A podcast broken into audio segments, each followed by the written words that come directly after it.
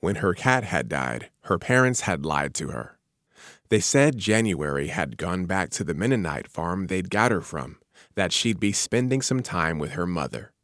Bethany tried to picture her tortie snuggled back into the straw lined banana box she'd come out of, until the dog dragged the carcass out of the shallow plot and paraded it around their yard. The decomposing pageantry was bad enough, but worse, she wondered if her parents thought she was weak, if they spared her because she needed sparing, and it made her mistrust them. Even now, when they told her they were going out for dinner, she wondered if the house had burned down. Lately, she was disappointed that it hadn't.